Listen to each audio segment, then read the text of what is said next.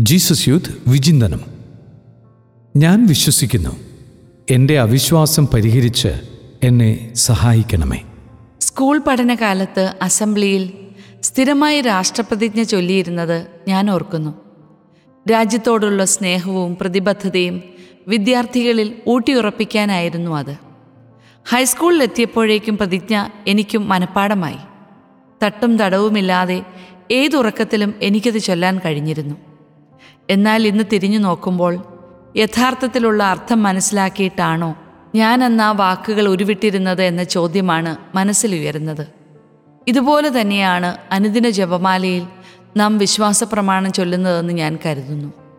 സർവശക്തനും പിതാവുമായ ഏകദൈവത്തിൽ എന്ന് തുടങ്ങിയാൽ ഒറ്റ ഒഴുക്കിൽ നമുക്കത് പൂർത്തിയാക്കാനാകും. എന്നാൽ യഥാർത്ഥ ഭക്തിയുടെയും ശ്രദ്ധയുടെയും ചിറകുകളിൽ നമ്മുടെ വിശ്വാസ പ്രമാണം ഒരു പ്രാർത്ഥനയായി ദൈവസന്നിധിയിലേക്ക് ഉയരുന്നുണ്ടോ എന്നതാണ് ചോദ്യം. യഥാർത്ഥത്തിൽ ദൈവത്തിൽ വിശ്വസിക്കുക എന്നത് നമുക്ക് അനുദിനമുള്ള ഒരു വെല്ലുവിളിയാണ്.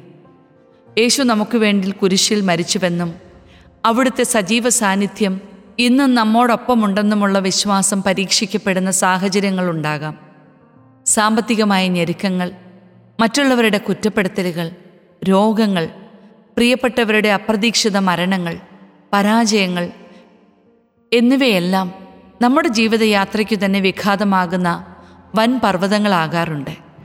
എന്നാൽ കടുകുമണിയോളം പോന്ന വിശ്വാസത്തിന് ഈ മഹാപർവതങ്ങളെ നീക്കാനാകുമെന്ന് വചനം പറയുന്നു. കടുകുമണിയുടെ യഥാർത്ഥ വലിപ്പം അപ്പോഴാണ് നമുക്ക് മനസ്സിലാകുന്നത്.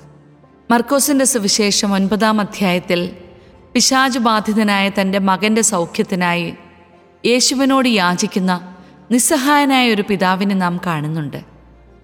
എന്തെങ്കിലും നിനക്ക് ചെയ്യാൻ കഴിയുമെങ്കിൽ ഞങ്ങളുടെ മേൽ കരുണ തോന്നി ഞങ്ങളെ സഹായിക്കണമേ എന്നാണ് അദ്ദേഹം കരഞ്ഞു പറയുന്നത്. ക്രിസ്തുവിന്റെ മറുപടി ഇങ്ങനെയായിരുന്നു. കഴിയുമെങ്കിലെന്നോ വിശ്വസിക്കുന്നവന് എല്ലാ കാര്യങ്ങളും സാധിക്കും. ഇവിടെ യേശു ഈ കുട്ടിയുടെ സൗഖ്യത്തിനുള്ള ഒരു ഉപകരണമാകാൻ അവന്റെ പിതാവിനെയും ക്ഷണിക്കുകയാണ്. സൗഖ്യം നൽകാനുള്ള യേശുവിന്റെ കഴിവിൽ വിശ്വസിക്കുകയാണ് അദ്ദേഹം ചെയ്യേണ്ടത്. സൗഖ്യം നൽകാൻ യേശുവിന് ആരുടെയും സഹായം ആവശ്യമില്ല. എങ്കിലും വിശ്വാസം ഏറ്റുപറയുന്നതിലൂടെ സൗഖ്യദാന പ്രക്രിയയിൽ പങ്കുചേരാൻ കുട്ടിയുടെ പിതാവിനും യേശു അവസരം നൽകുകയാണ്. യേശുവിന്റെ ഈ വെല്ലുവിളിയിൽ അദ്ദേഹം സ്വന്തം ആന്തരിക സംഘർഷങ്ങളെ തിരിച്ചറിയാൻ തുടങ്ങുന്നു. വിശ്വസിക്കണമെന്ന് അദ്ദേഹം ആഗ്രഹിക്കുന്നുണ്ട്. എന്നാൽ എന്തോ തന്നെ പിന്നോട്ട് വലിക്കുന്നതായി അദ്ദേഹം മനസ്സിലാക്കുന്നു. ആന്തരികമായ ഈ വടംവലിക്കിടെ അദ്ദേഹം ആ തീരുമാനമെടുക്കുകയാണ്.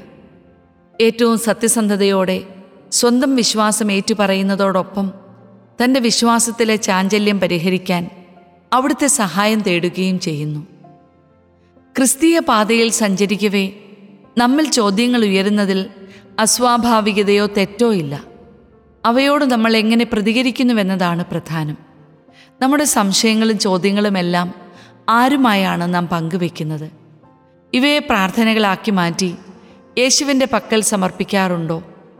ആത്മീയതയിലും ദൈവശാസ്ത്രത്തിലും ആഴമുള്ള വ്യക്തികളെ നാം സമീപിക്കാറുണ്ടോ?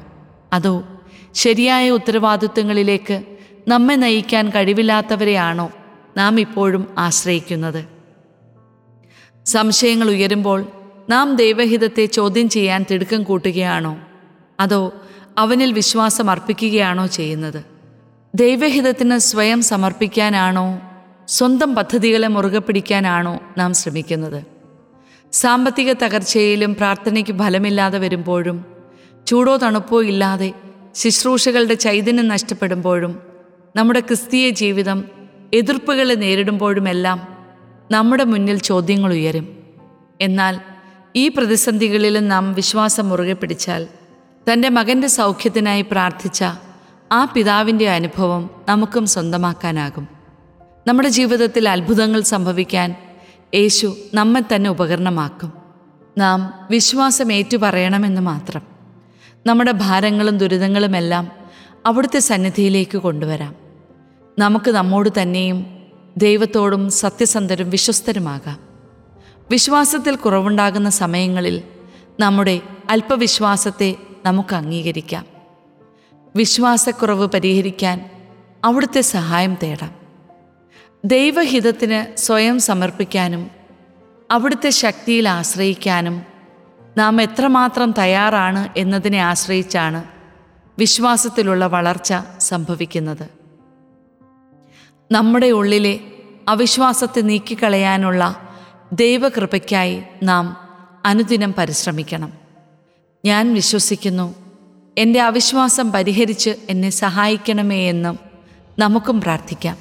വിശുദ്ധ അഗസ്റ്റിൻ പറയുന്നു കാണാത്തത് ഉണ്ടെന്നുള്ള ബോധ്യമാണ് വിശ്വാസം. വിശ്വസിച്ചത് കാണാൻ സാധിക്കുമെന്നതാണ് വിശ്വാസത്തിനുള്ള പ്രതിഫലം. കർത്താവ് ആഗ്രഹിക്കുന്നത് നമ്മുടെ വിശ്വാസം പക്വത പ്രാപിക്കണമെന്നതാണ്. ജീവിതകാലം മുഴുവൻ തുടരുന്ന പ്രക്രിയയാണത്. വിശ്വാസത്തിനെതിരെ നമ്മുടെ ഉള്ളിൽ തന്നെ ചോദ്യങ്ങൾ ഉയരുമ്പോൾ സത്യസന്ധനായ ആ പിതാവിന്റെ പ്രാർത്ഥന ഹൃദയം കൊണ്ട് നമുക്കും ഏറ്റുപറയാം.